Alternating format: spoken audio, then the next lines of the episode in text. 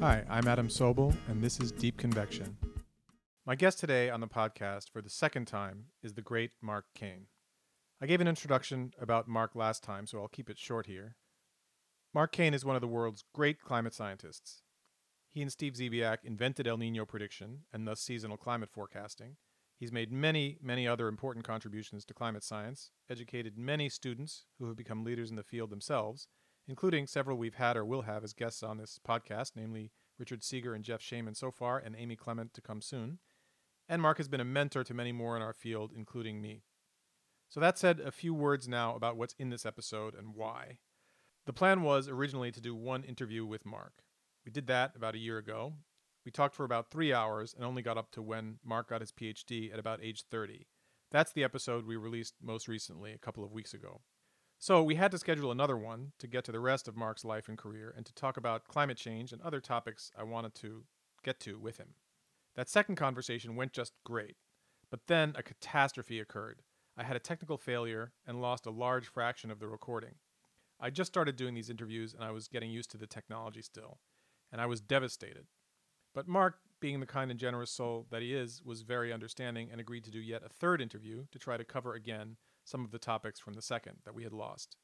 So this episode is made of parts of both of those second and third interviews. Our fantastic editor and engineer at Duotone, Dana Hom and Chrissy Lassiter, have done wonders to stitch them together, turning more than three hours of material into an hour and a half episode that makes sense. We've tried to compromise, though, between the smoothness of the editing and capturing some of the key historical facts of Mark's career, so you will hear some of the edits as a little bit discontinuous, but bear with us and the conversation will make sense, I promise. In this episode, you'll hear about the discovery that made Mark's career when he and his student at the time, Steve Zebiak, developed the first dynamical model that could both simulate and predict El Nino events, then how they ventured to make an actual real time prediction of the 1985 86 event and then publicize it with a paper and a press conference. A bold and risky move, but one that paid off. We talked not just about Mark's successes, though, but also his setbacks. In particular, how just before that big El Nino success, Mark left MIT after being told he wouldn't get tenure as a young faculty member. That was a massive error by any account on MIT's part, and no doubt a difficult experience for Mark, and one I'd never talked about with him before. So I really appreciate that he was willing to get into that. We also talk about Mark's first foray into climate impacts when he realized he could predict maize yields in Zimbabwe.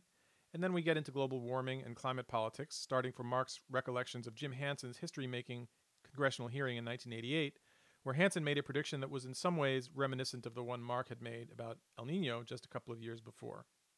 There's a lot we don't talk about, or that we've edited out in the interest of keeping this to a reasonable length. In particular, we leave out Mark's early papers with Ed Sarachik, done just after Mark's PhD when he was a researcher at NASA GISS and before he went back to MIT as a faculty member. Those papers on the theory of equatorial waves in the ocean were critical precursors to Mark's El Nino work but we'll have an episode with Ed Sarachik soon, so you'll hear about it there from Ed. We also left out most of the details of Mark's scientific career from about the mid 1990s onward.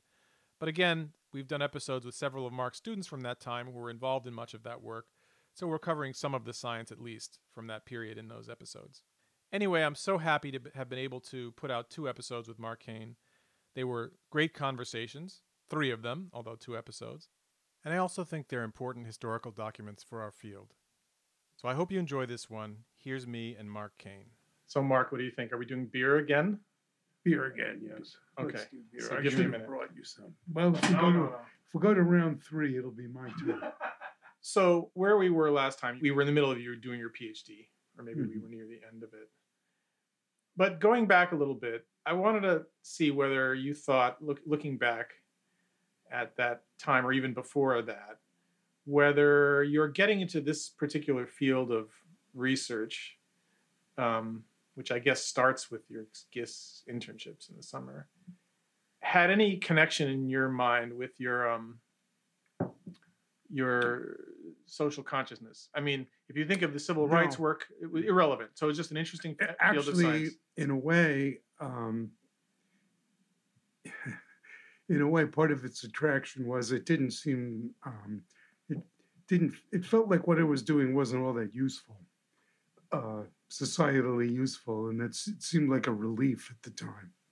Um, I just shows you what you don't know, what you can't anticipate.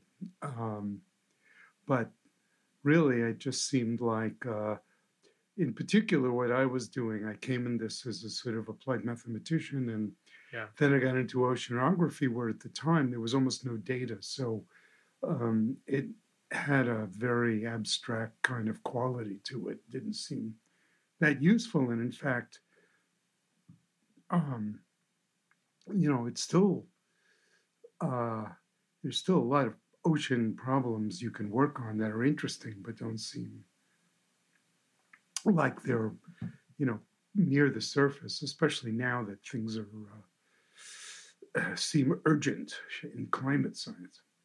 So, uh, you know, but the answer is absolutely no. It's almost the opposite.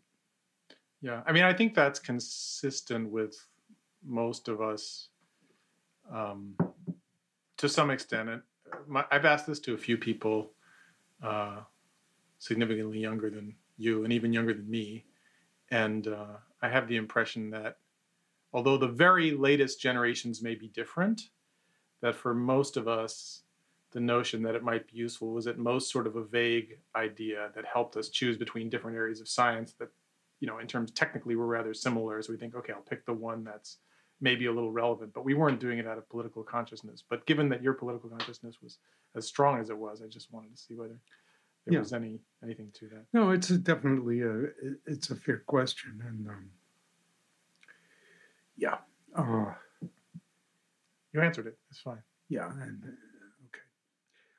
So, so where we were last time, you were you had, uh, you know, Philander had called from uh, Gate, and that had uh, that had led to you switching to oceanography and working on the equatorial undercurrent, and that's about where we left it, I think. Right. So, So- why don't we start there?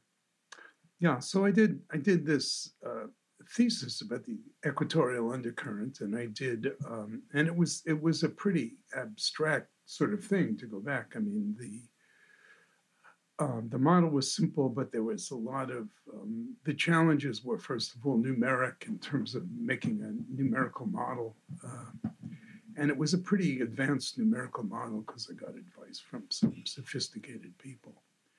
And also I did a lot of uh, at that time there was very uh, popular to do these kind of boundary layer analyses so I did a lot of that and then um, we started in I think we talked about this uh, on equatorial waves Yeah.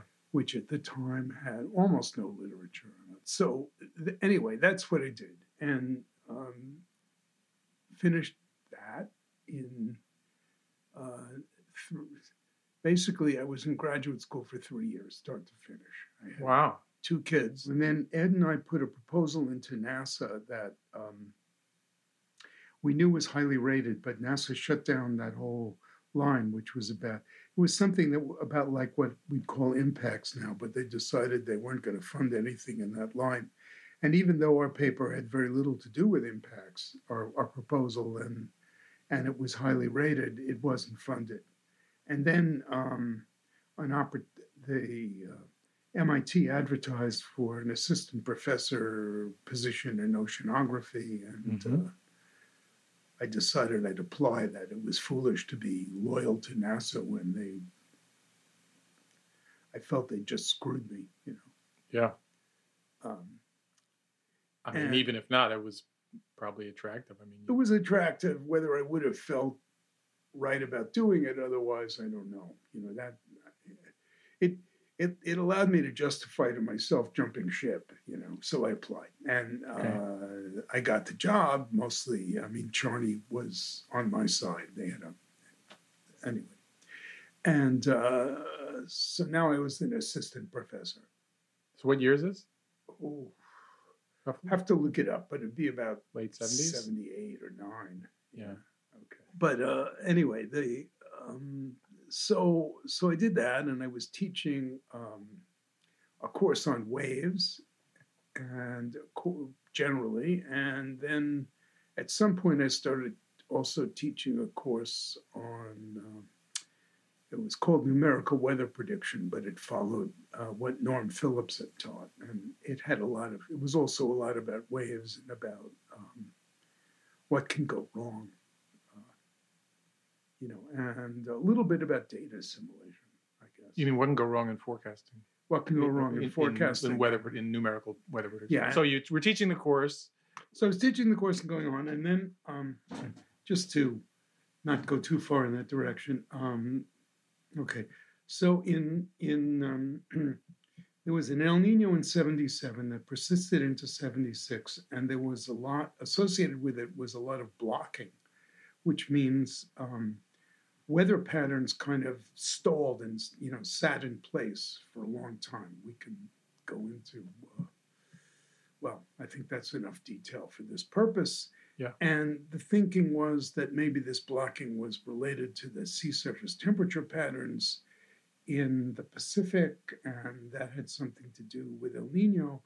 But um, this event, 77, particularly the 77 78 incarnation, um, one of the things it led to was this uh, huge snowstorm in the Boston area Hmm. that uh, uh, was um, it, it kind of made Michael Dukakis and who became the presidential candidate Yeah. okay um, in 1980 and you know he did a great job Well, what was doing- his job at that point? I can't. he was the uh, the governor He was the governor. he was the already governor at that he- time. Okay. yeah and he came out and you know helped and uh, it was uh, in one way it was great you could cross country ski in the streets and so Oh, I remember this one. I lived in Connecticut at this time. Ah, We were briefly. Yeah, I remember this one. It was really bad in Hartford. Yeah. Yeah, yeah, it would have been. It would have been. So, um, so people um, being mostly a meteorology department. Um, anyway, they were interested in the blocking, and they were interested in you know what made the snowstorm, and um, okay, so uh, that that was that, and um, but I thought the El Nino part of this was interesting. Um, Yeah. I mean, it's easy But- to see why, given what you'd been doing.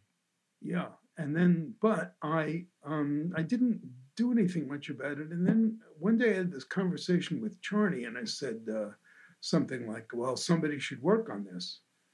And um he said well why don't you do it? And he you know with a, a little bit of annoyance in his voice. And um Meaning that it was should have been obvious to you. or you know what it, well one of the things Charney did that was good was okay so once um, i um, had, he did something called a he made up a theory called quasi-geostrophic turbulence Yep. Beautiful theory. and i made a critique of something and he basically said well you've got a better you have a better one you know or you know you have some and i this was when i was a student and well i didn't but that, that but my first reaction was well you know it doesn't really matter if i have a better one because it still my critique could be valid but then i realized that he was asking the right question because if you want to make progress um, you don't you shouldn't be stopping where you're just debunking what is you should be Yeah. saying okay all right then what's what's the right answer if this is the wrong answer Yep. anyway um, so i think he was saying that in in something like the same vein you know hey you want you know if there's a problem to be solved solve it. Don't don't complain that nobody else is solving it. And oddly i mean this it, it, it feels foolish to say this but i mean in a sense i had all the right tools. I'd worked on equatorial oceanography but i'd been educated uh, largely as an atmospheric scientist or almost completely as an atmospheric scientist. So for ocean atmosphere interaction kind of problems i had a better background than virtually anybody at the time because usually these fields were separate Yeah. so I was as well qualified to do this as you know as as anybody. But it's Could you of- see that at that moment? at uh, shortly thereafter? I I did see that. I thought, yeah, I should work on this. but you know, it it feels um, it's kind of amazing to look back on that in the in the sense that you know why why why wouldn't I have realized that on my own? Anyway, I mean, maybe I would have eventually, but I, you know, truth is, up to that point, I hadn't, and after that point, I thought, yeah, okay, so um, that became my number one, you know, objective was to work this problem. I mean, Yeah. you know, uh, and I had thought at the time that the two best problems in sort of climate were uh, uh, to explain the ice ages. Yeah. And and El Nino, which had just become you know a big deal because of this, uh, particularly because of the impacts over the U.S. So people took notice, but um, I had no uh, back. I didn't have the background to deal with uh, paleoclimate, so I didn't think about that one. So anyway, so I started, and then I got a student, Steve Zebiak. Yep. Um, We've heard of him. yeah, whom nobody, you know, um, as an assistant professor, you didn't get the people that the uh, the powers that be thought were the best. Mm-hmm. Right. But um, anyway, so we started working on this problem. And um, I first had in mind a simple model that would be um, you would have time and only the uh, zonal direction, only longitude. We were messing around with this and uh, didn't quite get it to work.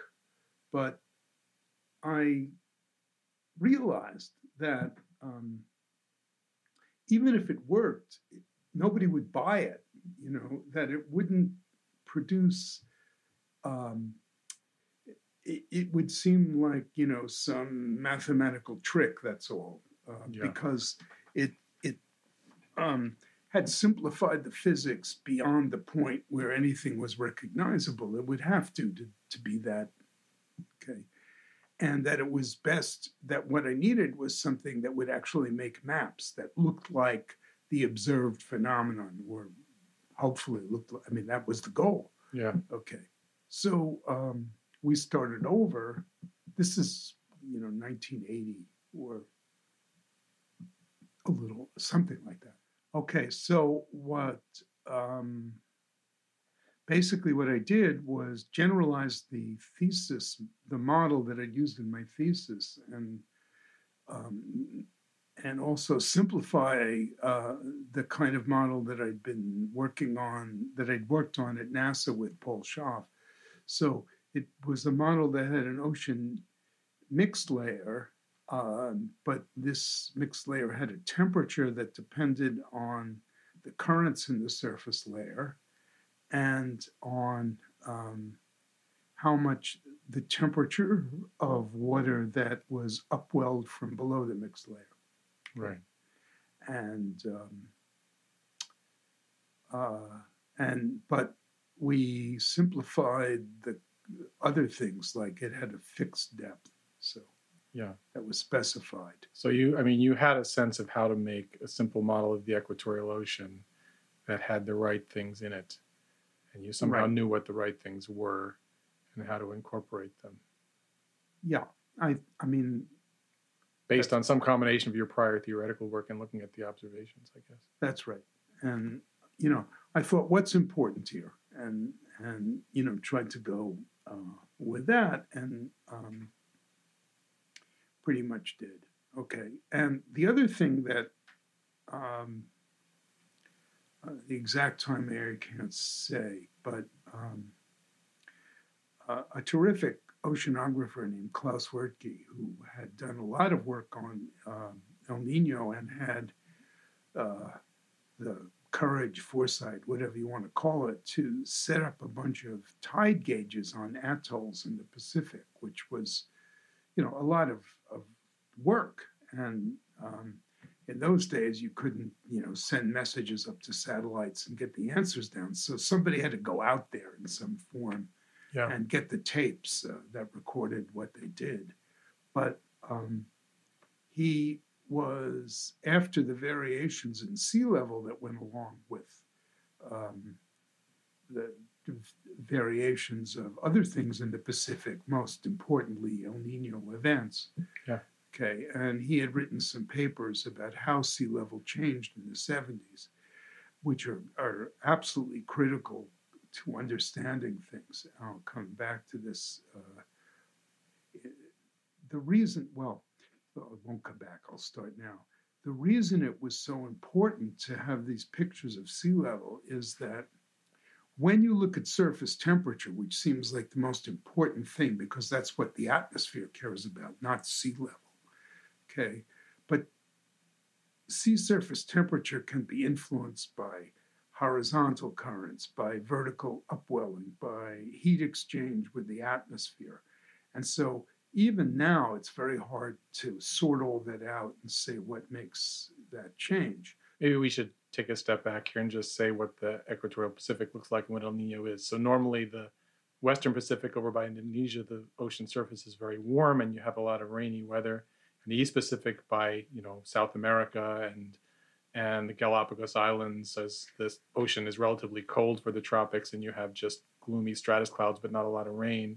And in an El Nino event, the East Pacific warms up and the whole sort of pattern of rainy weather shifts to the east. And right. So, and so um, I made an ocean model, which in a simple way tried to incorporate all of this. Steve worked on the atmosphere. Yeah. So we did this and um, uh, took a few years. Yeah. And in 19, in the early 1984, um, well, I was going to leave MIT. I knew that and move to Lamont. Um, yeah. yeah. Well, they had strongly hinted to me that I wouldn't get tenure. Can we talk about this, Mark? Because I mean, sure. You know, MIT has a history of of not giving people tenure. I mean, including people who've gone on to successful careers. But your example is, I think, the most egregious. I mean, if you have to look at one and say, "Gee, they really screwed yeah. that one up." I mean, this guy's in the National Academy and has done. I mean, so I mean, I think we can look back on this and say that you know they were mistaken in their judgment of you that with with no hesitation whatsoever so well so they've what, said it if it makes you yeah so i mean so i guess what i'm saying is i'm hoping that you can look back on it dispassionately so what so what happened there i mean how did they blow that one well um i mean i mean this is important and this is important to you know those of us younger coming up who may you know take our various setbacks hard you know it's useful to be able to say well look at mark i mean you know what i mean yeah yeah and it, and it so Lamont, I want to I want to I want to I want to talk about this if you if you're willing. Yeah, and at Lamont we also have Maureen Raymo uh, as another example of someone. Who, I don't know the story there actually. Well, she also got didn't. Oh, at MIT. She didn't get tenure at MIT. Oh, okay, yeah, yeah. In I fact, that might even have been during my time, but I didn't know her because. So, well, yeah. anyway, yeah, yeah. I can go on to other examples, but we'll. There we'll, are many examples. It's we'll, safe to we'll say. We'll stop there. But let's focus on the one at hand. We'll stop there. Okay. So, um, you know, so what happened was I had a, this conversation, and it was sometime in 1983, and um, uh, with the then chair of our department, who was at that point Peter Stone, and he said, "Well, you know, I don't think you'll get tenure." And um, why, why, why though? Well, you know, they'd gotten letters or something, and they. Uh, I mean, I think part of it was. Um, I, I, you know, I can't say, but it, part of it was I worked in an area um, that you may find this hard to believe, but actually there were very few people working on the tropics in either. No, I, I know that that's the case. Yeah, yeah. especially in the ocean. You know, uh, I mean, the whole field was dominated by mid-latitude, quasi-geostrophic. Yeah. Uh, I mean, for what it's worth, a, a, few years ago, I'll just tell you that a few years ago, I interviewed Paul Julian but he said the exact same thing. I mean, nobody reacted to what they'd done for 10 or years or something because they didn't know what to do with it because nobody was working on it. Right. I mean, it was even tropical meteorology, that's right, was a sort of, uh, you know, arcane specialty that a few odd people worked on and it was disconnected. And tropical oceanography was kind of worse. Yeah. And also, um, uh, and ocean atmosphere interaction you know, forget it. I mean, that was not even on the radar very much. Uh, so when a tenure case goes up, for those who don't know the system, I mean, the department will send a lot of letters to people they think should know about your research and ask, "What do you think of this guy and his work?" Are you guessing that they just said, "Well, I don't know, he's doing something weird. I don't know." I mean, do you think that's what sort of happened that they didn't well, think, have any clue? I, think I think there were two things. Uh, you know, I would say that about this. And it's, you know, again, I'm not really the person to ask in a sense. Uh, I'm curious of your impressions anyway. Well, my impression is that most of what I'd done before was very technical. you know, Yeah. these papers with Sarachik and my thesis work, which is very abstract. And so people who thought oceanographers should be somewhere in the real ocean, you know, didn't get any of it. Nice. Yeah. and people uh, and numerical modeling wasn't given much consideration by oceanographers certainly at Yeah. that time i mean you know believe me i could find you know kirk bryan who was the one person working with a, a- aware of i can remember working with a big ocean model i mean Yeah. he got dumped on a lot um, Yeah. you know just because he was doing that and you know where's the so um you know i think they and and remember none of this el nino stuff was out there uh, except uh, you know so except some technical papers that were kind of the pieces of it but it hadn't been put together so um in you know so they told me i wouldn't leave and then i went to talk uh charney had died in between Ah, right. which made a big difference in terms of. I mean, I had no uh, support from Right. from um, Yeah. senior faculty, Yeah. and I went to talk to Carl Wunsch, who's now I would consider a friend, but you know, at the time he was powerful, and they so they had these meetings every six months or a year or something. Right. You know, mostly to discuss business. But Barry Raleigh, who was the director of Lamont, um, had me give them a talk about the El Nino work. Yeah. Okay. And he told me afterwards, Carl said uh, to him, Oh, we made a mistake. Wow. Okay. So that was, uh, That probably you doesn't happen that often. no. no. Uh, it made me feel a little better. But, you know, as they say, living well is the best revenge and all that. So, Yeah. whatever. So, so 85, the paper comes out. 85 the paper comes out and you know at least it was out so we were on you know we were on on record and we had this Yeah. model that did it and we were the first Yeah. to have anything that was uh you know in a sense a very a, a quite credible Yeah. model I mean, no real competition at all, right? I mean, that. no um there were more toy things that you know um uh how shall I put it? If you want to make something oscillate, you can do it, but it, it didn't do it in a way Yeah. that you know anybody was uh, convinced by. Yeah. Okay, which is actually how it is right at the moment with a lot of ice age models. Uh, Yeah. Okay, so um, that was that, and it was something. And then one day, I, I mean, I remember this. I was sitting.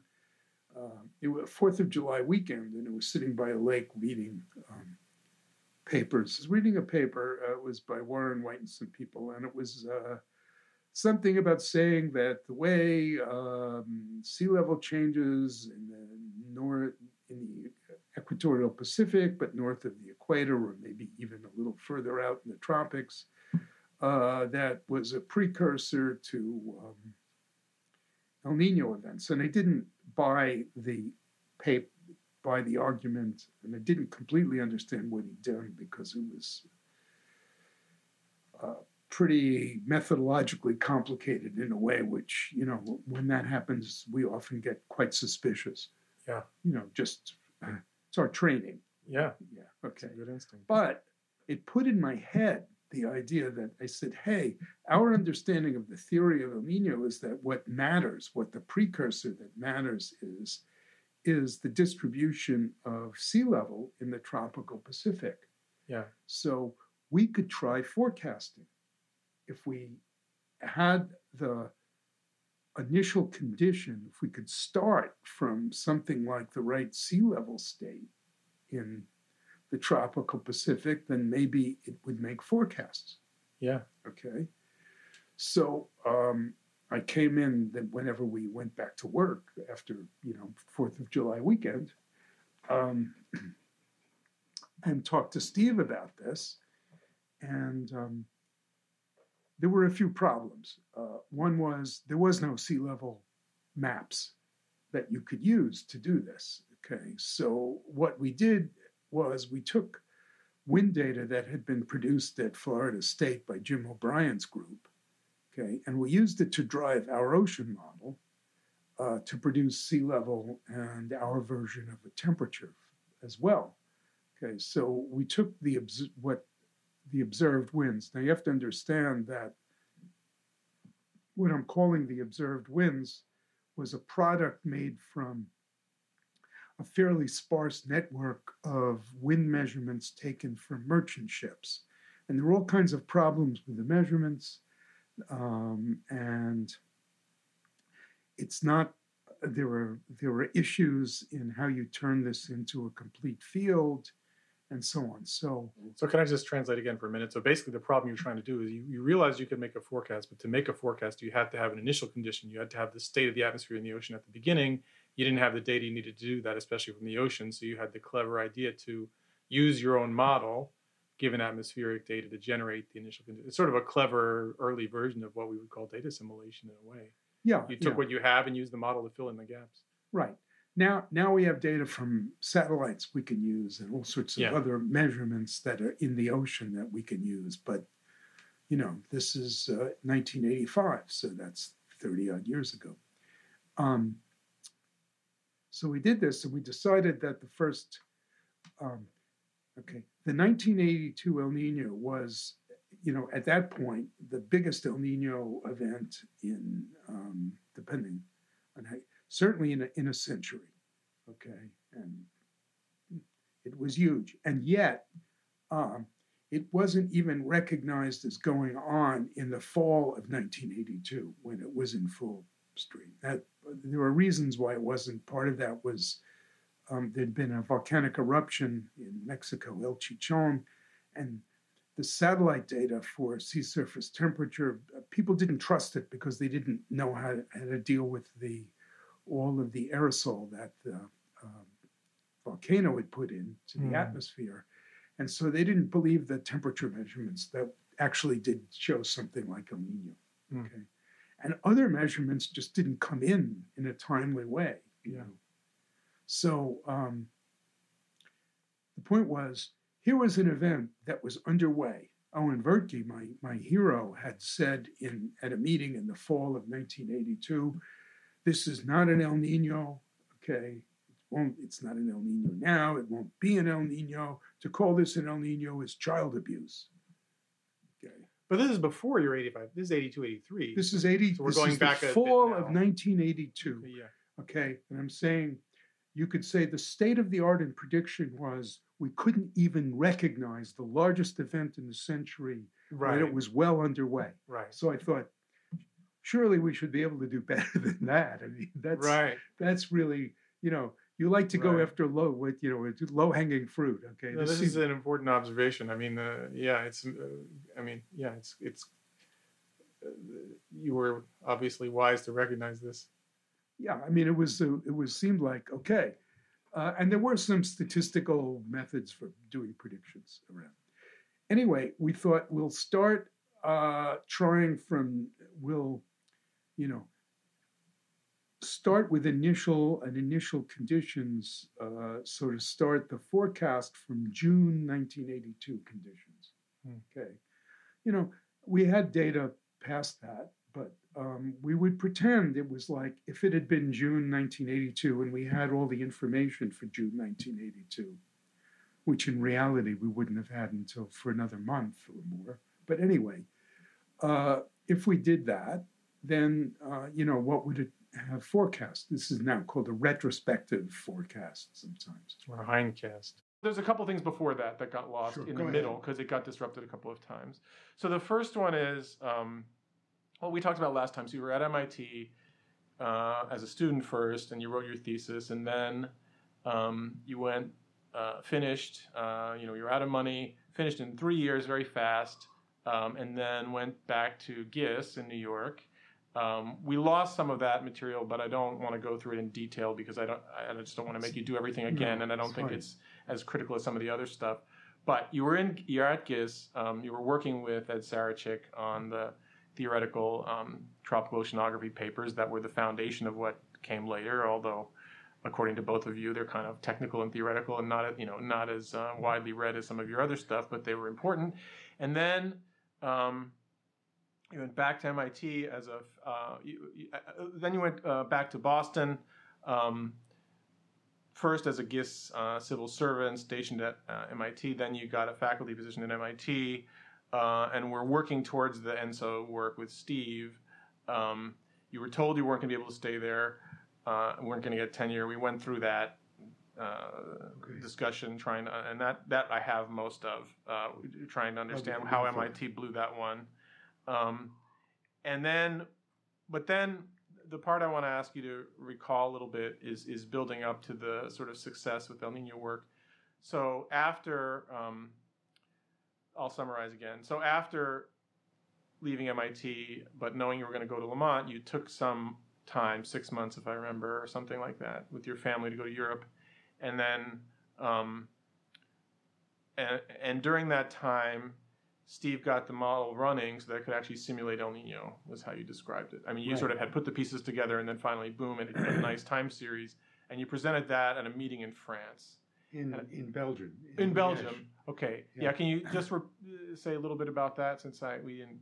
Yeah, sure. Well, there's this annual meeting um, in Liège, and um, Steve had just gotten this thing to work, and so I uh, I reported it at this meeting, and Adrian Gill, who was chairing the meeting, pronounced that we had uh, satisfied the criteria on his checklist, whatever they were, and that this was indeed a simulation of El Nino, and the paper there's a paper that was published in science in 1985 and you can look at it and see you know it has maps of sea surface temperature that look pretty well much like a mature el nino event. And time series that go up and down satisfactorily. They uh, have a on average four year period and they're not regular.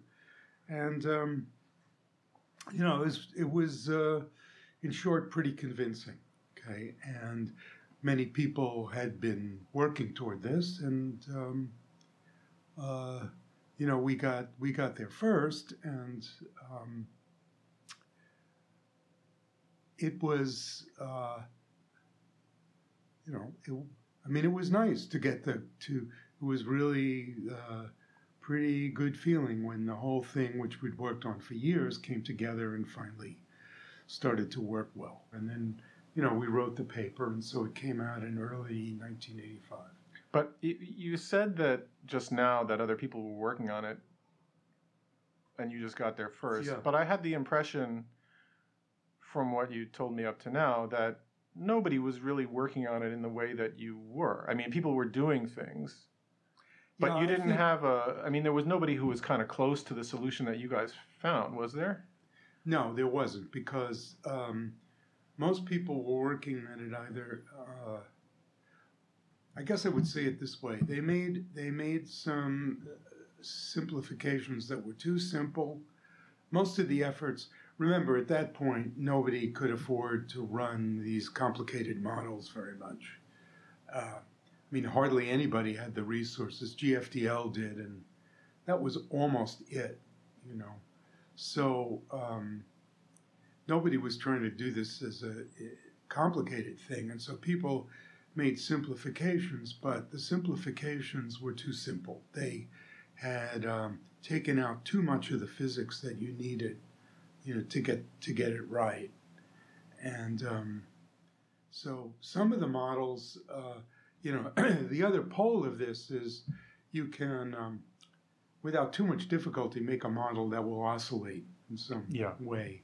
But uh, you know, will anyone believe it, or should anyone believe it? Is a, perhaps the better question. And you know, the answer is really no, because if if it becomes a, a testimony to your you know mathematical uh, skills rather than um, really showing a physical explanation of uh, this real world phenomenon. So we had we had the only approach at the time that was, uh, you know, really satisfactory. And if you look at even the next few papers that had something to do uh, to say about El Nino that's worth saying, And so, building a model of something like El Nino, you have to put in some. The equations have to represent some physical processes, but there's enough slop in how we make physical processes, re, you know, be represented in equations, especially when we're simplifying it to a high degree that one could have done it any number of ways, and it and it wouldn't be wouldn't have been convincing because it wasn't obvious enough what the connection was to the real phenomena, to the observations, and so on, without the maps and all that. That's right. So this, you know, because in the end we had a model that produced pictures that really that looked like the real thing. Okay, it could, it persuaded people like Adrian Gill that this was Yeah. this was it, and those pictures were um, we could make you know two dimensional maps of the sea surface temperature, for example, and they evolved through, through time in a way that uh, resembled the way sea surface temperature anomalies during El Nino evolved through time. And so that was far more persuasive um, than, you know, a, a simple, uh, like, like a line drawing, let's say, of some index that just wiggled up and down. Yeah. Okay, and uh, I did I did realize that when we when we started, uh, well, close to when we started, you know. But other people mostly kept going with something pretty simple, so you know, so they didn't get there. Yeah. Those models, for one thing, uh, one of the other things we did that turned out to be uh, inadvertently brilliant was we didn't have the resources to simulate the annual, you know, the seasonal cycle of changes. Um, so we specified a mean, an average seasonal cycle. Um, you know, things change from spring to summer to fall to winter. Okay, and we just specified that, and uh, Yeah. and therefore it was approximately correct. Whereas the models were trying to simulate that, and they just even now they have trouble. They still have trouble getting that right in the tropical Pacific. Yeah, I mean this is this is important. I mean you you had a a sense of how complex you needed to be to be convincing, but also all the ways that the thing could go wrong and how you know you're always putting in some of the answer, and it's a question of how much of the answer you put in versus how much you predict, and that it's this just strikes me as a case of getting that balance right to a degree that rarely. But um, to pick it up then with you guys write the paper where you can hindcast 82, 83, and at the same time you realize that you can forecast the next event, which is coming up in 86, and you then make the decision to talk to your bosses essentially about how to publicize this. And can you start there because we got cut off in the middle of that? Okay, yeah. I should emphasize, uh, just to, you know, kind of mild correction. Um, we relied on um, a wind product, wind data, that was produced at Florida State by Jim O'Brien's group. And so we, we did do these retrospective forecasts or hindcasts, or whatever you want to call them, back to the early 1970s. Right. Yes. So, and that was, you know, it- it- so we had uh, by 1985, let's say we had, you know, 15 years, Yeah. okay, of something that happens every four years. So you don't really get a lot of events to practice on. Right. Um, But it wasn't just 82, 83. At least there was a few more. we did Yeah. as many as we could do, uh, given the limitations of the data available to us and so on. So, uh, because you know this, a forecast is about the real world. You can't make it all up. It's just uh, you need something that pins you back to the real world. So, um, so we we had these results that showed. Uh, uh, that there would be a modest, a moderate-sized El Nino at the end of 1986, and after the January 1986 forecast, uh, we pretty well trusted our results because we'd done very well in these earlier forecasts at when we started from a January.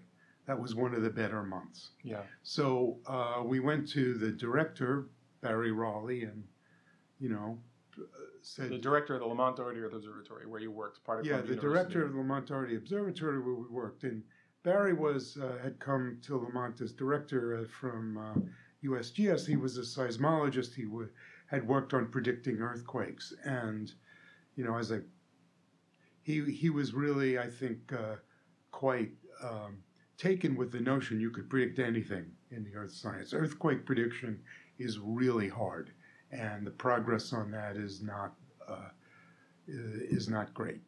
So he and he brought in Paul Richards as another seismologist, very sharp guy, uh, who, and uh, they sort of we laid out what we had done, and they they sort of said, okay, it's good science, so go ahead. And um, I think I'd mentioned that uh, an earlier paper reporting this work um, had been rejected by Science. Yeah. And Barry, uh, we rewrote the paper, I think, with more emphasis on forecasting. But Barry um, uh, call, I think, called somebody and at least got Nature to review it. Um, with Nature and Science and other high profile journals, uh, the proceedings of the National Academy of Sciences, PNAS, uh, most papers are just rejected by the editor without sending it out to peer review. Right. Then as now. Then as now. They make a decision based on how important they think it is or whatever it is they make a decision on. I, yeah, I mean, I think it's actually basically journalistic criteria rather than scientific, which you know is okay.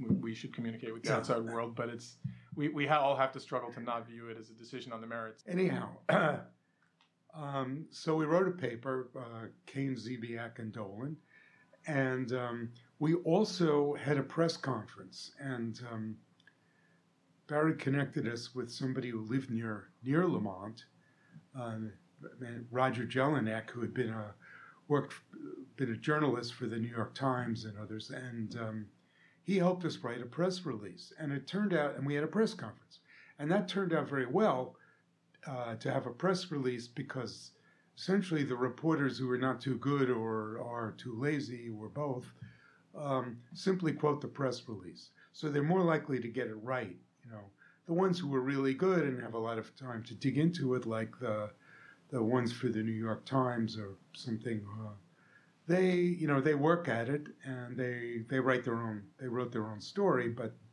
um, still, I think it was good to give them this uh, this kind of guidance.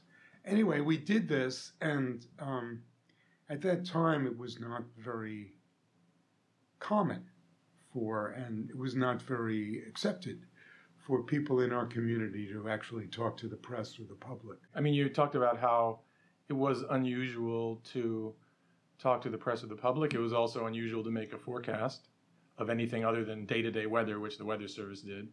And so, I mean, this decision to go to the lab director in the first place and ask for advice was, you know, the recognition that you felt a little bit on shaky ground That's right. as a still relatively young uh, scientist Yeah, as well. yeah. Although you must have felt that this, you know, that you, Yeah. uh, you know, not so not so uh, green, but Well, I was 40 years old, you know, which is, um, uh, but had zero experience in talking to the public or the press or, uh, So when you went to them, you were already thinking to, to talk to the press. I mean, it wasn't just a question of how to get the paper published. You that that was your idea, or that was their idea. well, um, good question. I don't, I don't think we were. Well, well, here's here's I guess the pro, here's the way what I remember. Okay, um, we were skittish about the whole thing, even within kind of within the science community. Yeah. and um, so and i also did recognize that whatever we did with something like this it would implicate the institution where i worked So I mean, you had so it wasn't just concern for your some risk to your own career. You had a sense of the historic uh, nature Yeah. of this. Sounds Yeah. like. yeah i mean as you were saying you know no one had done a forecast like this and this is now three years or less uh, um, after the 1982-83 El Nino, which was a, a huge El Nino with some pretty terrible consequences. Um, And and I mean, and you understood that. I mean, in other words, the the ramifications of El Nino for human Yeah. society, you were well aware of that, and you knew the the literature on that, and there was a literature on that. So, in other words, you you knew that this event that you were forecasting could have a big impact. You knew that it was unusual to predict it. And you must have also known that if you made a prediction and you put it out there, that you know people might do things based on that. So that was a responsibility. And It- is that all fair? all fair, and, and you know the, the first question is okay, what do you do? Uh, you know, how much confidence do you have that you're right? Because obviously, uh, not just okay, it's embarrassing if we're wrong, but if we give people wrong guidance and get them all, you know, I, I mean, this was the the biggest risk in a sense for us and for the institution. You get people all stirred up, and then nothing happens. We look irresponsible, and so does the the so do the people who uh, pay our salary. We had worked really hard to make a model that did the simulation in a in a kind of generic sense of something that looks like El Nino and that oscillates with the right time and so on and so forth. But we hadn't been thinking about prediction at all, and we hadn't, you know, tied it in that tight that tightly with the real world. Of we had never done anything uh, before the summer of 1985 where we used a set of initial conditions, a starting point that uh, resembled the real world. Yeah.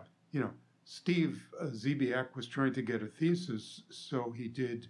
We made this model and we started it out by blowing a really strong wind, much stronger than reality, over the model uh, to get it going. You know, we wanted to make sure it would do something. Okay? Yeah. Completely unrealistic. So the fact that it worked as soon as we started doing realistic things actually added to the sense of confidence. I, you know, I uh, hadn't thought about that in a long time, but it's true, you know. Yeah. And and I think it's it's understandable. We, uh, you know, we hadn't sweated um, to make the we'd sweated to make the model work, but not to make the forecast work. Yeah.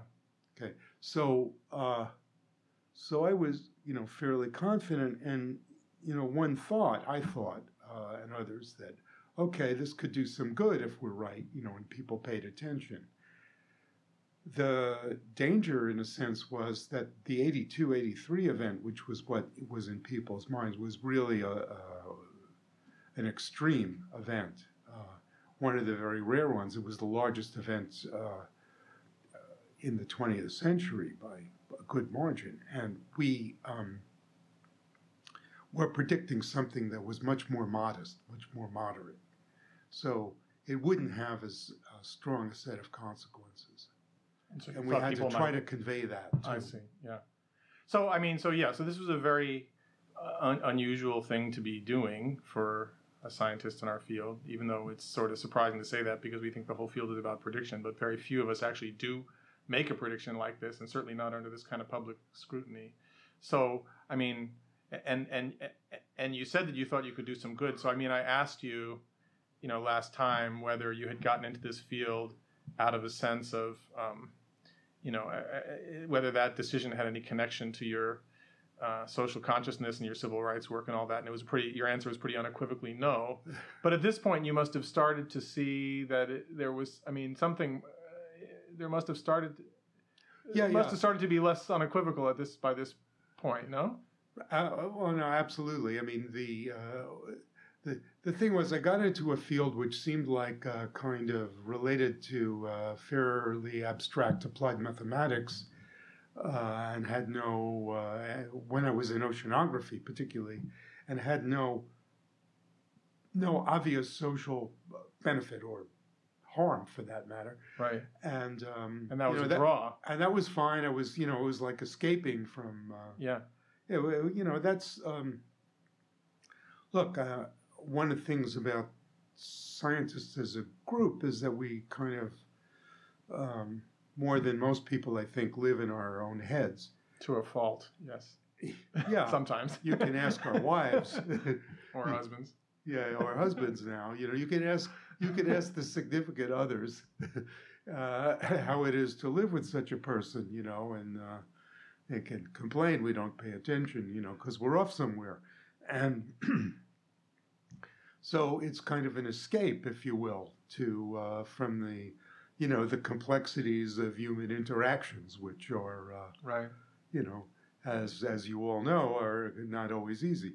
So they may be rewarding, but they're not always easy. So the this recognition i mean but you knew about the you know you knew that el nino was a real thing that it had big consequences but this this sort of recognition that that that that was now part of your uh, you know psyche and working on it was sounds like it must have been around this time when everything started to work that's right i mean i i had uh, if you will gotten away from all the you know social uh, uh conscience kind of things. Uh, well, that's not completely fair, but I mostly had gotten away from that, uh, you know, and was just doing this. And then I, you know, I had children. Um, when I was in graduate school, my my mother-in-law died of cancer. My mother died of cancer. Yeah. Uh, you know, we had uh, two small children. We had no money. We had it, it was enough to just get through. Uh, Yeah, I hear you know, and um, and that was uh, okay. And so I finished a thesis, and that was one thing. And then you know wanted to work on.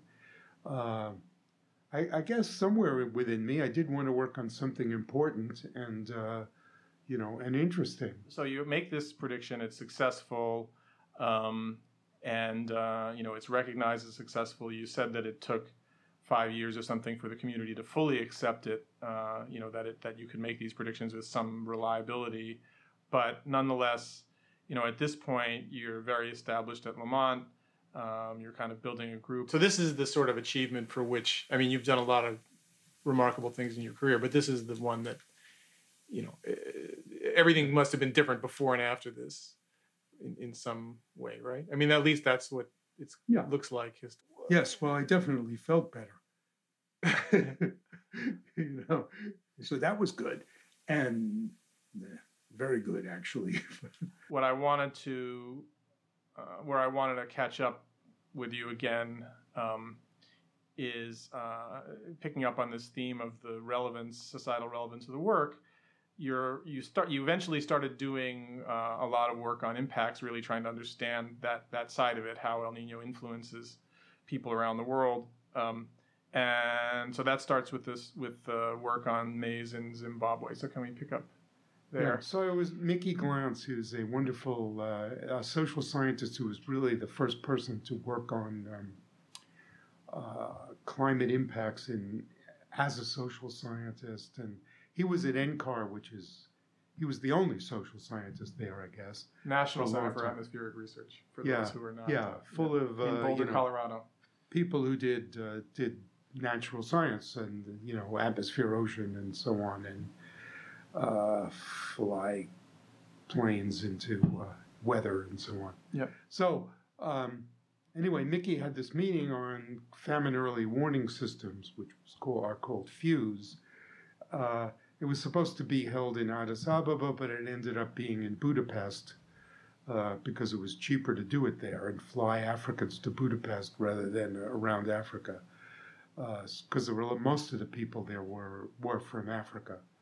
And I, um, during this meeting, um, Roger Buckland, who was an agricultural economist, showed this uh, curve of uh, the annual maize yield, or for us Americans, corn yield in uh, Zimbabwe. And I looked at the curve and I said, I can predict that because it looks just like the Southern Oscillation curve, which, you know, I had in my head.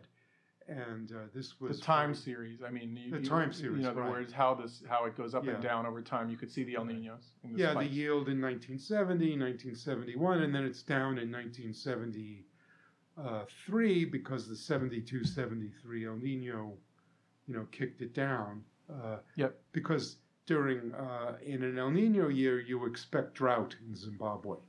That's the normal, uh, what usually happens. And you knew that already. And I knew, uh, actually, I don't think I knew that uh, then. Oh. But I knew, I might, I might, you know, it was discoverable. But you Uh, knew something, or they wouldn't have invited you to this meeting, right? Yeah, Or you well, wouldn't I have known knew, to go. I knew a lot about, uh, you know, I knew a lot about El Nino, and I knew Mickey. Yeah. Oh, okay. Uh, yeah. And I made predictions, and so there was a question, you know, of applying this, and right. you know, but and and it was So you were is- very ready to see this plot. Yeah, it wasn't this- like a shock. that's right, and I mean, I was that's right, uh, you know, in a sense, uh, uh, at some other earlier point in life, I could have seen the same thing. It would have meant nothing. Yeah. you know.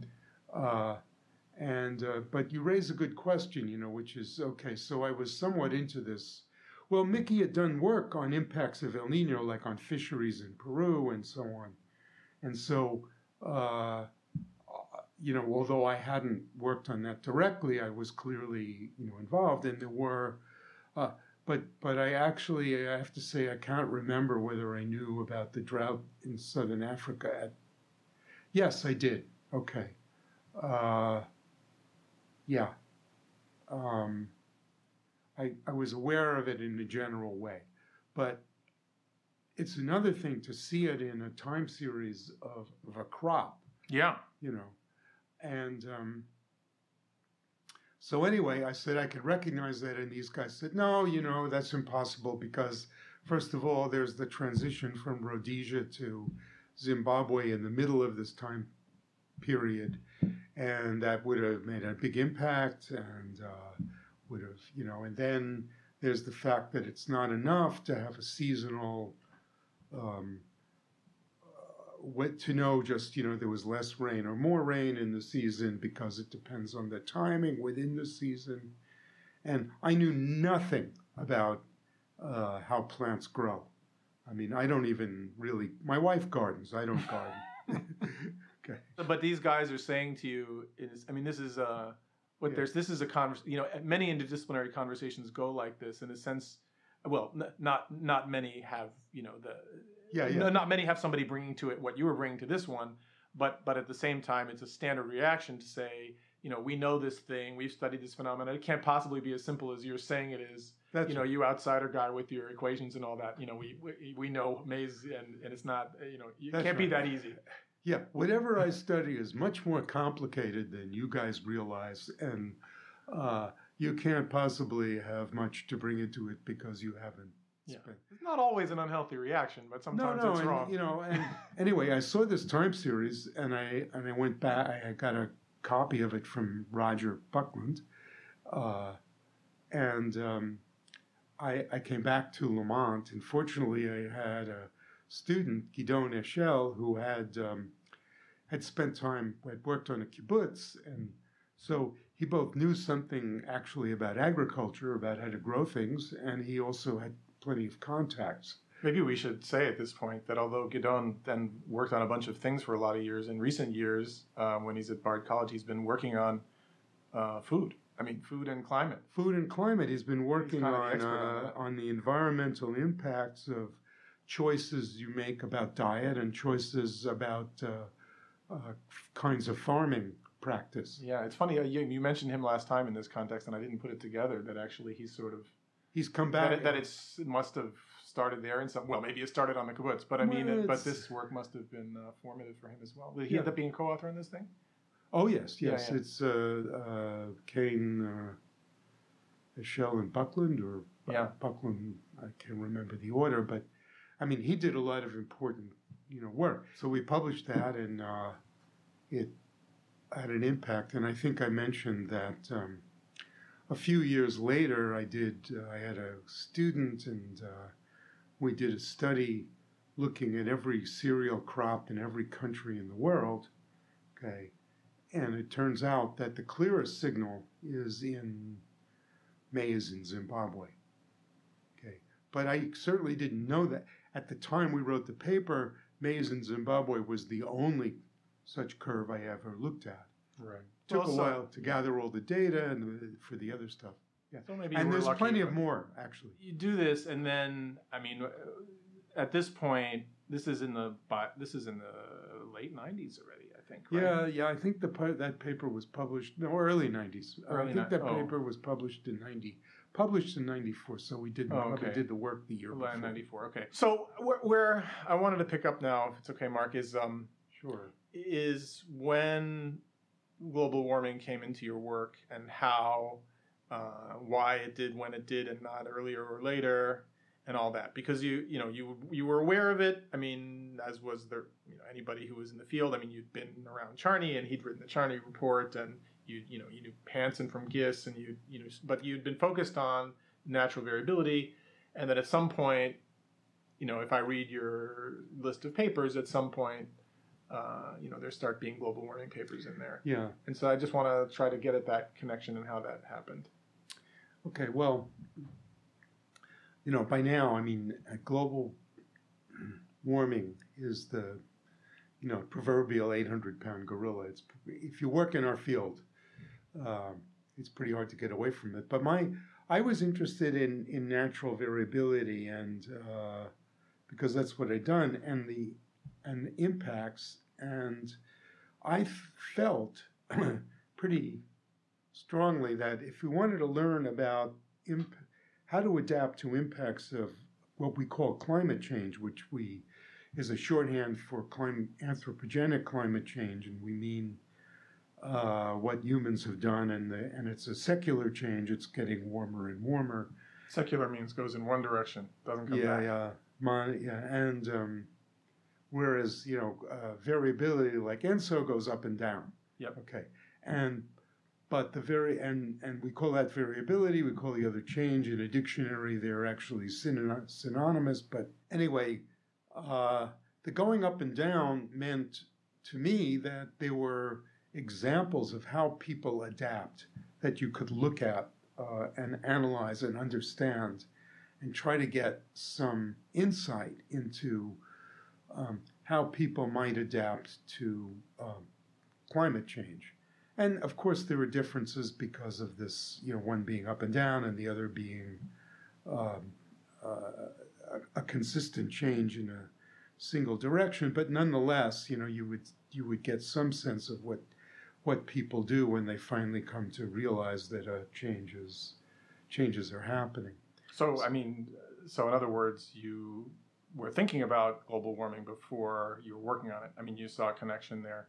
Yes, the variability I mean, work. I saw a connection, but you know, other people were working on global warming, and I was also a little. Uh, I mean, a problem with that. If you go back twenty years or thirty years, uh, then what you could do scientifically about global warming was in the nature of a, uh, you know, prediction or projection, and it was very difficult to see how to verify any of it. It, it there wasn't yeah. you know, it hadn't happened yet.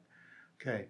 Um, unfortunately, that problem uh, is no longer uh, with us because I think at this point, global, the signal of anthropogenic interference in the climate system is so clear that you can look at a, a number of things and see what it did. And you can also kind of uh, begin to see what it means in terms of you know categories like sea level rise or more severe storms. And uh, I, I think if we maybe we'll talk about this more later, but if you look at some of the things that have happened um, and that people now work on, they aren't necessarily things that people noticed in the predictions that were made or projections that were made before. Yeah. Right. But after they happen, you can see uh, sometimes immediately, sometimes with a lot of work, how they relate to, you know, what we human beings have done to the atmosphere. Well, since we're here, I mean, since you brought it up, I mean, what you said a couple seconds ago uh, was that uh, you were held back a little bit, if I understood you right, from doing global warming because you couldn't verify the predictions. I mean, you'd had this experience of predicting something, being able to test it. You know, that's very kind of model of how the scientific method is supposed to work. And here you didn't have that option, and so you know you didn't uh, do it as early as some people. But I, I want to make the connection to because um, we discussed it a little bit last time, and it, I thought it's very uh, provocative comparison that had never occurred to me before about Hansen's 88 um, testimony to Congress, which was in a sense making a, you know, also being out on a limb and making a prediction, maybe even a more uh, scary one than yours. I mean, scary for him, you know, scary for somebody, oh. the person doing it. And, and, you know, if you see any parallel there and what you thought of that at the time. And well, one of the things, yes. So that's okay. 88, if I memory serves. So going back a little right, bit. Right, right. I, I, um, I knew Hansen not extremely well because he was a postdoc at GISS when I worked there in the late 60s. Yeah, which is when he started on this problem, more or less, right? Or maybe it was a little later. No, it was a little later. It, it, this is interesting that um, when Charney was putting together the Charney report, which is a, uh, I think the publication date is 1979. Yeah, uh, okay. Um, Sounds right. Which was a National Academy of Sciences report on um, essentially, you know, on global warming, on anthropogenic climate change, uh, and because people had noticed it, but there wasn't any um, report. Uh, there had been um, people were aware of what's what we now call the Keeling curve, basically the uh, amount of CO2 in the atmosphere as measured at a station in uh, Hawaii, in Mauna Loa, Hawaii, um, organized by, by Dave Keeling, um, who had done this at the instigation of Roger Revelle, who, anyway, that's a whole other history. But Charney did this report, and he, he knew Hansen because of he had had a connection to GISS, which I talked about a little bit. Yeah. And um, he got Hansen, who worked on radiative transfer, which is you know a subset of how radiation goes through through the atmosphere and uh, either bounces off molecules or is absorbed by them. And uh, on the way down, it's uh, you know solar radiation, which is uh, more like light, and on the way up, it's um, what is coming off the Earth's surface, which is more like heat. Yeah, this is the say. greenhouse effect. I mean, yeah, the greenhouse effect, right? But then the green. Remember that there is a greenhouse effect even before we started adding CO2 to the atmosphere because sure. The atmosphere always had CO2 and other greenhouse gases in it, just right. not so many. Otherwise, we'd be a frozen ball of rock. That's right. Uh, we need some of those, but we don't need. We need to be in the Goldilocks place, right. you know, enough, but not too many. Anyway, so he got Hansen to work on this problem, and uh, I read somewhere, gosh, I can't remember where, that, um, but as reported by Jim Hansen's wife, you know, he uh, started working on this, and he immediately grasped that this was the, you know, the great problem for yeah. him, uh, and was uh, absorbed by it, you know, yeah. Uh, just intensely absorbed. So um, it, that was seven, you know, let's say the late, very late 70s, and that's when Hansen really started working on this. And then 10 years later, he testifies to Congress and says, number one, uh, um, you know, 99% or whatever percent, he, I think that. Sure that uh, we're, we're already seeing this uh, effect of anthropogenic interference in the climate system. And I also predict that one of the next three years will be the warmest on record. And when I look back at this, uh, and I, I, I can't, um, you know, when I heard this, I thought this was this was pretty gutsy. But uh, as you know, as someone who made predictions, I appreciated making a prediction like this. I also appreciated that if um, you had to be really convinced there was global warming, because if if whether the ups if the ups and downs of uh, the global temperature are kind of random, then uh, the odds that the net one of the next three years will be the warmest ever are uh, very very slight. But as I think as we discussed, and we'll probably want to discuss again, um, yeah. Hansen has always been ahead of us someone uh, wrote, uh, Eric Holthaus, who writes a column. Yeah, uh, climate journalist, yeah. Yeah, he's a climate journalist. Um, and he wrote that a few years ago, Hansen has a history of being alarmist and right.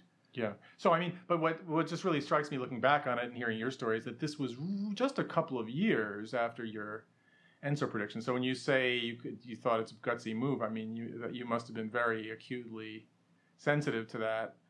Uh, but so I mean, he and he must have gotten a lot of flack from people. But but uh, you must have felt uh, more on his side of that, I imagine. Absolutely. I mean, first of all, uh, uh, I thought that you know I admired I admired his his guts for doing that. Um, and one of the things uh, that we scientists talk about a lot is the fact that when we talk about something like global warming, we do it in the language we're used to. So we don't want to say this is happening unless we're, you know, highly certain of it. Okay. Whereas in life, we all take risks. I mean, you get married, you buy, uh, you know, you get married, and are you 99% sure it's going to work out? Well, nobody. If you wait until you're 99% sure, you you never uh, you'd never get married. Okay, or yeah, um, a general uh, I met, uh, General Sullivan, who used to be the Army Chief of Staff, said, "Well, you know, if you wait for certainty on the battlefield, bad things will happen. In any case, there is, uh, you know, uh, uh, for let's say there are good reasons why scientists in doing these kind of things are conservative, but in informing the public, it it is arguably, and I think uh, more than arguably, I think it's misleading um, to present the information we do because we. Um, it, it doesn't conform to the way we all evaluate risk. Okay. Yeah. I I have um, let's say insurance on a house that uh, you know fire insurance. The chances that it'll burn down are are actually very small, but I can't afford that risk, so I uh, I insure it. You know because I'm aware that it's not simply the probability of it burning down that matters, it's also the cost of that happening. Yeah. So, you know, if if we and and there are uh, economists who've kind of re looked at the risks of climate change in this way, like Marty Weitzman. Um, yeah. And you know, the point is that we report, we tend to report the parts of climate change that we feel certain about rather than getting into the fact that there's, uh, you know, a small chance of it being uh, a whole lot worse. Yeah, no, uncertainty is not our friend. I mean, I think this is being recognized and it's changing now, but it's something that we're still struggling with. I mean, I don't really buy the argument that the inaction on climate is because of scientists bad communicating. I think the denial disinformation movement is uh, you know has been very effective and if anything we're just not you know scientists were not prepared for that sort of street fight you know that that propaganda battle that it's been but nonetheless i mean there's some truth to it that that we you know we do err on the side of least drama. The IPCC report's very dry and very not scary enough. I mean, if you know how to read it, it's scary, but you have to know how to read it. So, so I think this gets us to the question of of what we should be doing now. I mean, we're historically scientists are afraid of being advocates. Many of them are, but at the same time, many are sort of feeling that we should be advocates now, and that boundary between the scientific and the personal and the political um, is becoming something that many of us feel we have to re-examine. That's the real thing, and it's not. We are not the ones who um, know how or ever knew how to um, get uh, function in this kind of a political fight. I mean, we need we need allies and uh, people who have more expertise in this. And I would say that, um, you know, somehow it got to, you know, an example of, though, of kind of miscommunication that strikes me is scientists stopped saying global warming and started saying climate change because it's yeah. a more accurate description. Yeah. Okay. But in fact, Republicans had guys running focus groups um, who, uh, to show that people were less alarmed by the phrase climate change than they were by the phrase global warming. And it gives you the opening to say, well, climate is always changing. So what's yeah. the big deal? Yeah. And, you know, that's kind of an example of uh, where uh, we, you know, in a sense, communicated in the wrong way. But um, you know, nobody, if you want, nobody told us. Uh, yeah. Nobody realized this uh, as early as they should have, and the kind of people who might have realized it uh, didn't say anything. I mean, this is it should have been an expert in you know, in a sense, in how you communicate. Yeah, and and now I think it is being recognized, and there is a bit of a backlash from the left on the on the term climate change. People feel it's. I mean, this is coming to be understood, although it still remains the the term you see in the media. But I want to. I mean, to the point that you know we shouldn't have to be the best communicators. We're not trained for it. We need allies. I, I agree with all of that, but I also think there is this notion that we shouldn't be advocates and some people, uh, Gavin Schmidt comes to my mind, but I think he attributes it to Steve Schneider, and there's others argue that science has always been political. It always is political. You hope it's not political in the way that you sit down and do your work, but in the in, you know it always has some connection to the outer world. And if you're speaking publicly, you are an advocate, and you should accept that um, and just be conscious of it and try to advocate in an honest and clear way and state what your values are and so forth. But what that comes to me pragmatically, I mean, if we think back to the um, even with we're, if we're working with journalists and, and others if we think back to the issue of how we communicate risk and that we're too conservative and we want to disprove the null hypothesis at 95%, to me that comes down to at the end telling the listener what you actually think. In other words, we as scientists have this dichotomy in our mind. I mean, you you can you know it, it's on the one hand we can see it in your early work on El Nino that you I mean it was different because it's a different kind of societal issue. It doesn't have the same politics around it, but but you know you could do this abstract work and then at some point you realize it has an impact but you have sort of two modes of thinking about it and i think we all have that and so we can be in this mode of we communicate with other scientists we have the conventions of that which are very conservative and then we have what we actually think which is when we read the ipcc report if we or we read whatever the document is and we understand the reality of what's happening and as the impacts start to sink in for us, which I think has come at different point. You know, some of us can work on this for a long time while remaining clinical. Yeah, I well, let me right. I agree. I mean, I think what it comes down to is this. Uh, okay, as a climate scientist, I look at the evidence, and we know uh, global warming is here. That it's going to get worse. That the consequences are uh, are bad, and maybe over the next, let's say, 50, 80 years, are bad, and maybe they're you know really, really bad is a possibility. It's a big risk. I don't wish to inflict that risk on my grandchildren or my children or others uh, to come after. And uh, I think we have a responsibility, therefore, to make clear what the risk is. Um, and we, the way we've come at this so far is we've not um, managed to do that. Now, uh, I, I think it does mean, um, you know, saying what we think in the way human beings communicate to each other more, you know, normally than the way scientists.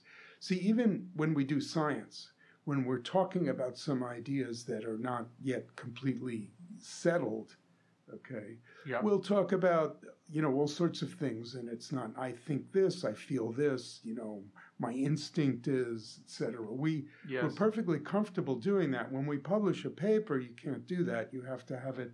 Right. You know, you have to make a case that is in in.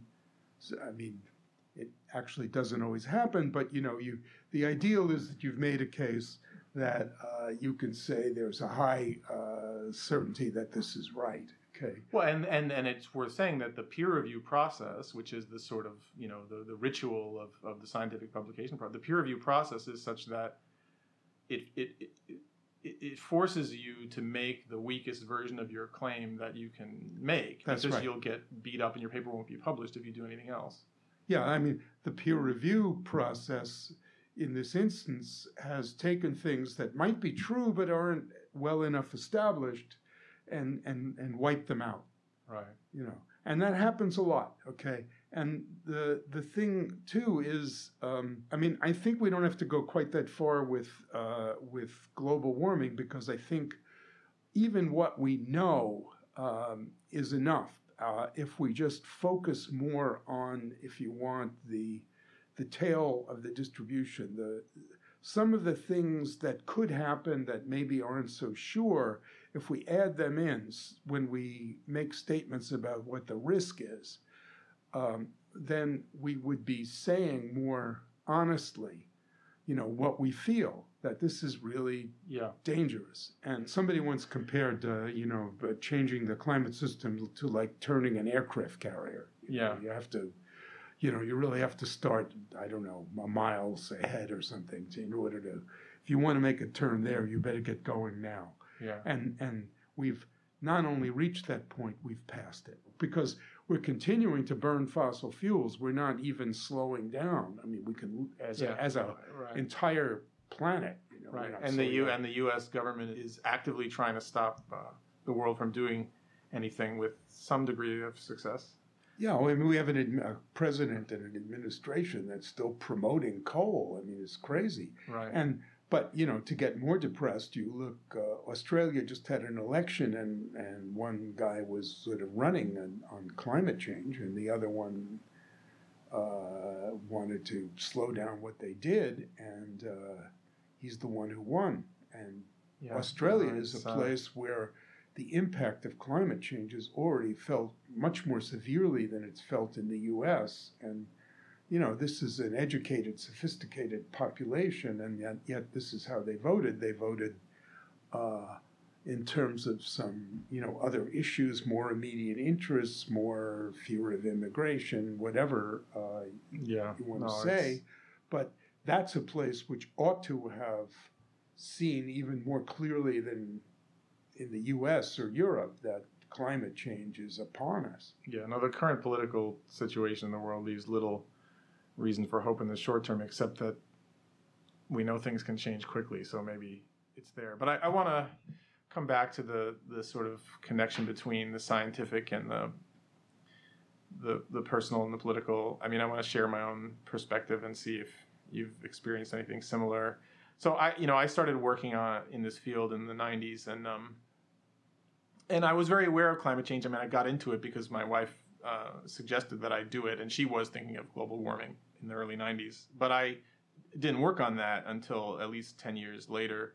Um, it just seemed to me. I mean, I believed it. I was, you know, I felt some intellectual concern over it, but I thought it was kind of, you know, it was political, and, and yeah, you couldn't really test the predictions, and I, you know, I had whatever reasons I had, and then eventually I started working on it at least to some degree. It's still only a fraction of my work, but I, you know, some degree in, over the last, God, I don't know, 10, 15 years now, I have been. But, but for me, the l- recent years, I've been struck only in hindsight by how disconnected I was from it at a human level. In other words, seeing Trump get elected, and then now on the from the other direction, seeing these kids protesting in Europe and the U.S.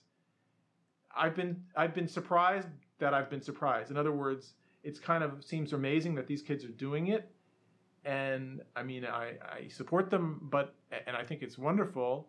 But I've also been taken by surprise by it, and and it's in some way made me realize that it's real in a way that I didn't even realize that I didn't realize. You know what I mean? I mean, in other words, you can study these things clinically, and you can, if anybody asks you, you'll say what you think.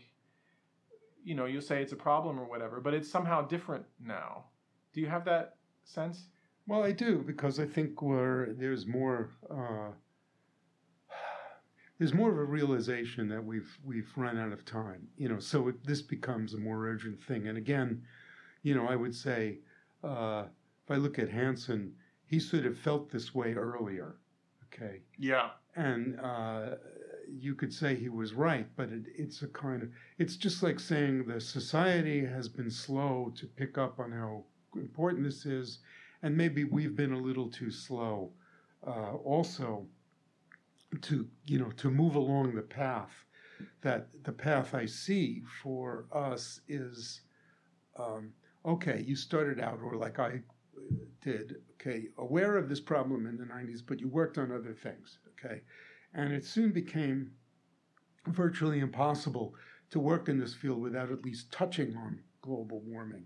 And the things you do now that relate to extreme events, okay, Yeah. and risk and, and so on, okay, are in, inextricable from at, at this point, you know, at this stage of, of Yeah, yeah. uh, time to uh, they're just you know it it's global warming research it has to be it can't be anything else i mean it's just There's other dimensions to it, but but that's the big one. yeah, Yeah. you simply can't ignore that it's too it's too much uh, in your face Yeah. You know, in in I mean, we're not trying to ignore it, but but no, yeah. no, I know. I mean, it's it's like uh, you know, it it it it's like if you're going to work this problem, this is this is a part of it you must you must pay attention to, and you know, and and the same thing I feel about uh, you know some of the things I do. I mean, we look at we look at data over the last decades, and and things change, and you say, well, why is that? Is that you know, is is that something that uh, um,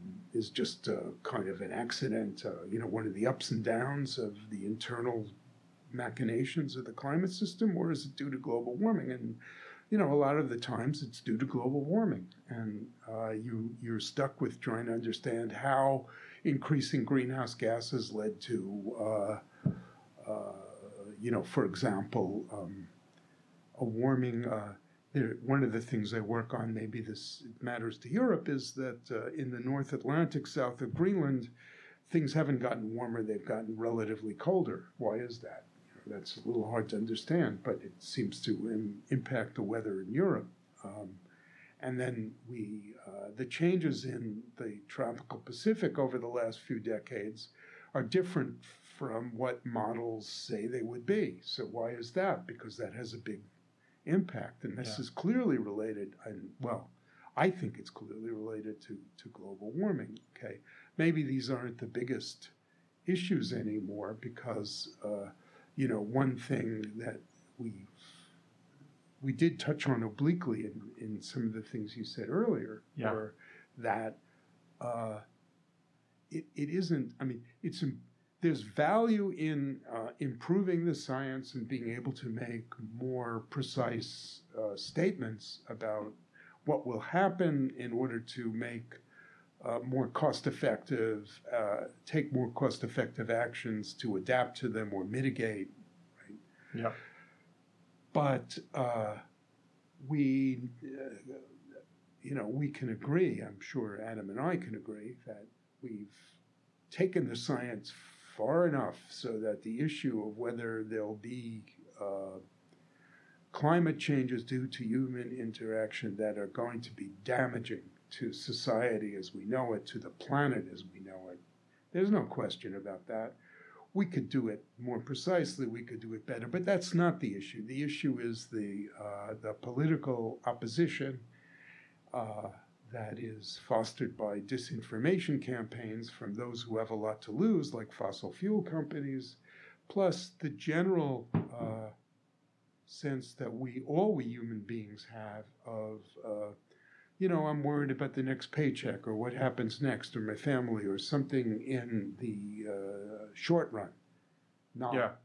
Well, okay. So while we're while we're here, um, since you uh, Opened it up. opened it up, so let's uh, uh, and since I know you've got places to be, so let's talk about what is the advice for the young people, and maybe I'll even I don't I'm not young anymore, but I, I I'm sort of with them on this one in the sense that if we think about the young people in our field now, say current graduate students, and I've been talking to a couple of them um, recently.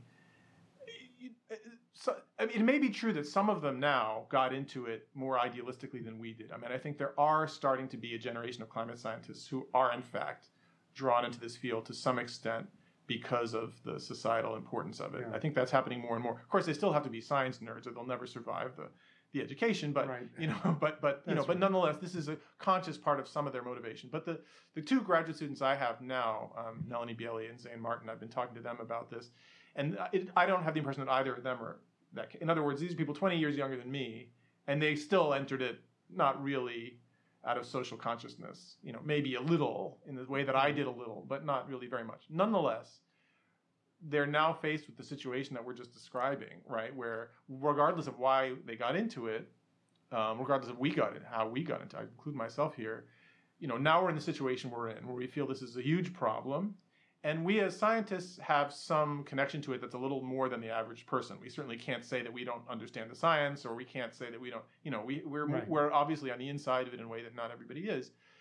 So the question is, what should we be doing about it? Given that, as you said, and I totally agree with you, and I think the the students, uh, certainly two students I've been talking to, totally agree with you um, that uh, science is not the solution anymore. In other words, you can imagine well, a lot of times we write our grant proposals saying we're going to reduce some uncertainty, we're going to make some projection or prediction better. We're sort of imagining a benign world government that's going to take our advice and make some decision better, you know, optimizing, you know, some risk management. Uh, and maybe that happens in some sectors of the world. But if you think about the big problem of, of climate and, you know, the, the political problem, the problem of actually uh, averting the catastrophe that the whole planet is heading towards, clearly the science now is enough. I mean, we don't, we're not really, and the, and the political sphere is so, certainly in the United States and many other places, is so far behind what we think should be happening that the extra difference that a little more science is going to make is irrelevant. I mean, it might someday be relevant, but isn't relevant now. So, given all that, how should we be responding? I mean, we can all say, well, we just have to do our work and we have to do our science, but I mean, what's the some people for some people it's a decision about whether to stay in this field or not, right? They get this PhD, do they want to continue down the path that you and I have taken, or do they recognize that uh, that's not so constructive anymore. I mean, it doesn't it doesn't hurt anything. You know, there's worse things you could do, but it's not. Or should they be, you know, becoming activists, or should they, you know, what? what I know there's no answer to this. We can't tell people how to live their lives. We don't even know how to live our own lives. But I mean, what's what advice would you give to somebody who's struggling with this and has some decision in front of them about how to spend their time and their efforts and their expertise? Take two and hit the right.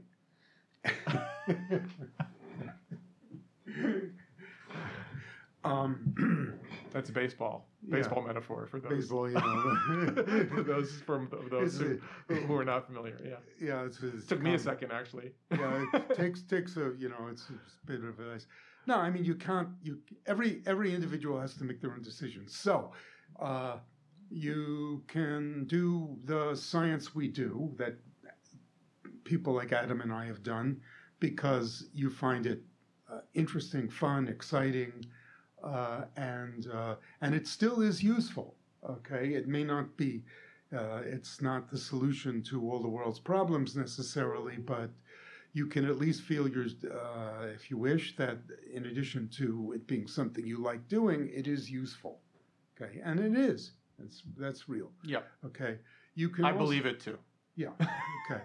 And you know like what adam is doing on extreme events is is useful. It's uh, uh, uh, you know it, it it doesn't force political action but at least it it helps in some ways a to solve a problem and b perhaps to make a certain community who are in some way concerned with insurance more likely to be a political force on the right side yeah. Well, we'll put a when this comes out, we'll put the address where to send checks.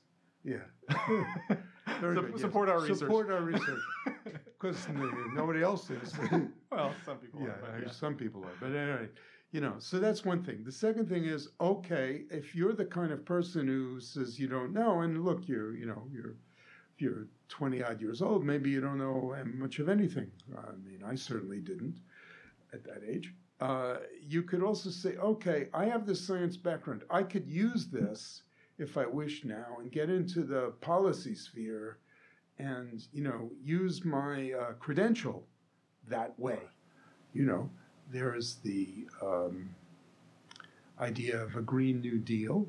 Um, yeah, it's amazing. I mean, the when that came out, uh, I was just stunned by how immediately this issue was at the top of the news for a couple of weeks, it seemed like, just by, I mean, partly it's the historical moment, but also it's just by saying it differently and framing it in a way that it is connected to all the other social issues that are important on the left. And it, I just found that an amazing. Uh, Ocasio Cortez is I'm, I'm, an admirer of her for life. There's yeah. nothing she can do wrong as far as I'm concerned. It doesn't matter, you know. I mean, I don't know what's going to happen with it. I don't know what the, you know. We don't yeah. know what the policies really are. We don't know whether anything can pass. But as a as a political statement, I found that just a, an astounding uh, yeah. achievement. But another related question then is we can talk about individual people's decisions or young people's decisions or or old people's decisions. But I mean, I guess another question is: Is there a way in which, not just because of climate, but because of other issues where science um,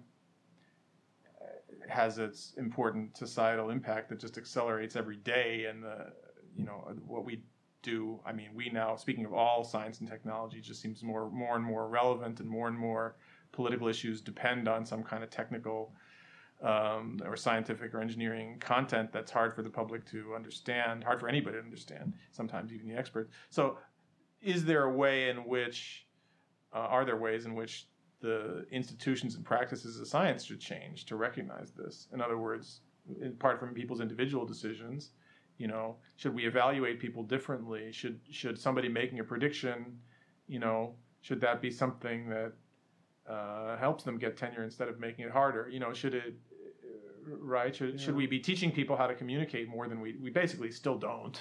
I mean, you teach people how to write scientific papers. That's about it.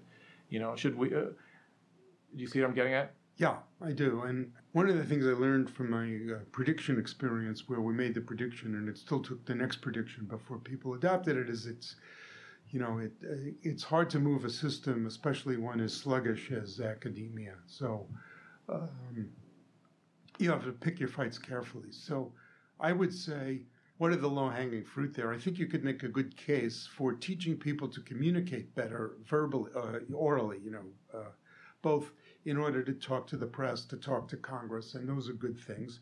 But even uh, they're going to be teachers standing in front of a class, so they could do that better. Lord knows I could. Yeah, I mean, too. better than Jeez. you know. So, you know, and there are people who are naturals, and there are people who, like us who are not you know. Yeah, I mean, maybe we should say here, since we translate science, maybe we should explain for people who don't know that, I mean, at research universities like Columbia University, MIT, whatever, all these top research universities that have so much prestige in the world, the professors that are treated with the greatest respect have actually never been taught how to teach uh, by anyone we all learn it just by getting thrown in the in the pool and some right. of us learn how to do it well and some of us never do and i consider myself to be at most uh, somewhere in between those extremes yeah.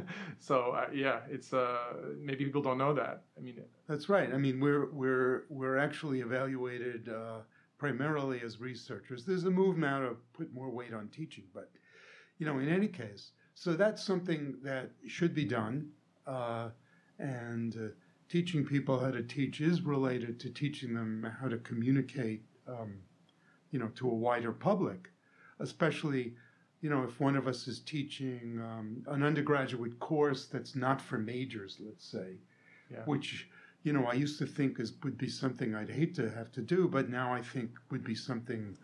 Uh, in this day of, of, of global warming, I think it would be extremely valuable to do, and I would feel I don't teach anymore. I'm retired, but you know, I would feel very positive about that in a way that I wouldn't have 20 years ago. Yeah. Uh, you know, it, it's it, again, it's because it's getting a message out that needs to be gotten out to a group of people, this being a relatively elite university, who will go on and have influence in the world.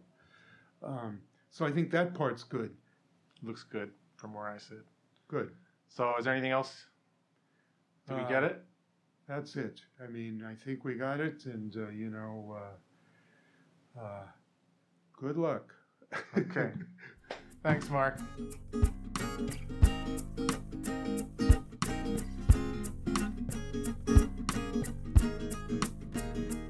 Okay, very appropriate to end on a note of getting the message out, as Mark says.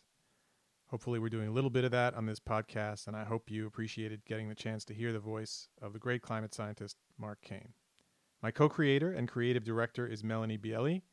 Our editing and audio post production is by Duotone Audio Group, where our editor and post producer is Dana Hom, and our audio engineer is Chrissy Lassiter. My creative consultant and spiritual advisor is Minnie Jardine, and our original music is by Eli Sobel. I'm Adam Sobel. This is Deep Convection.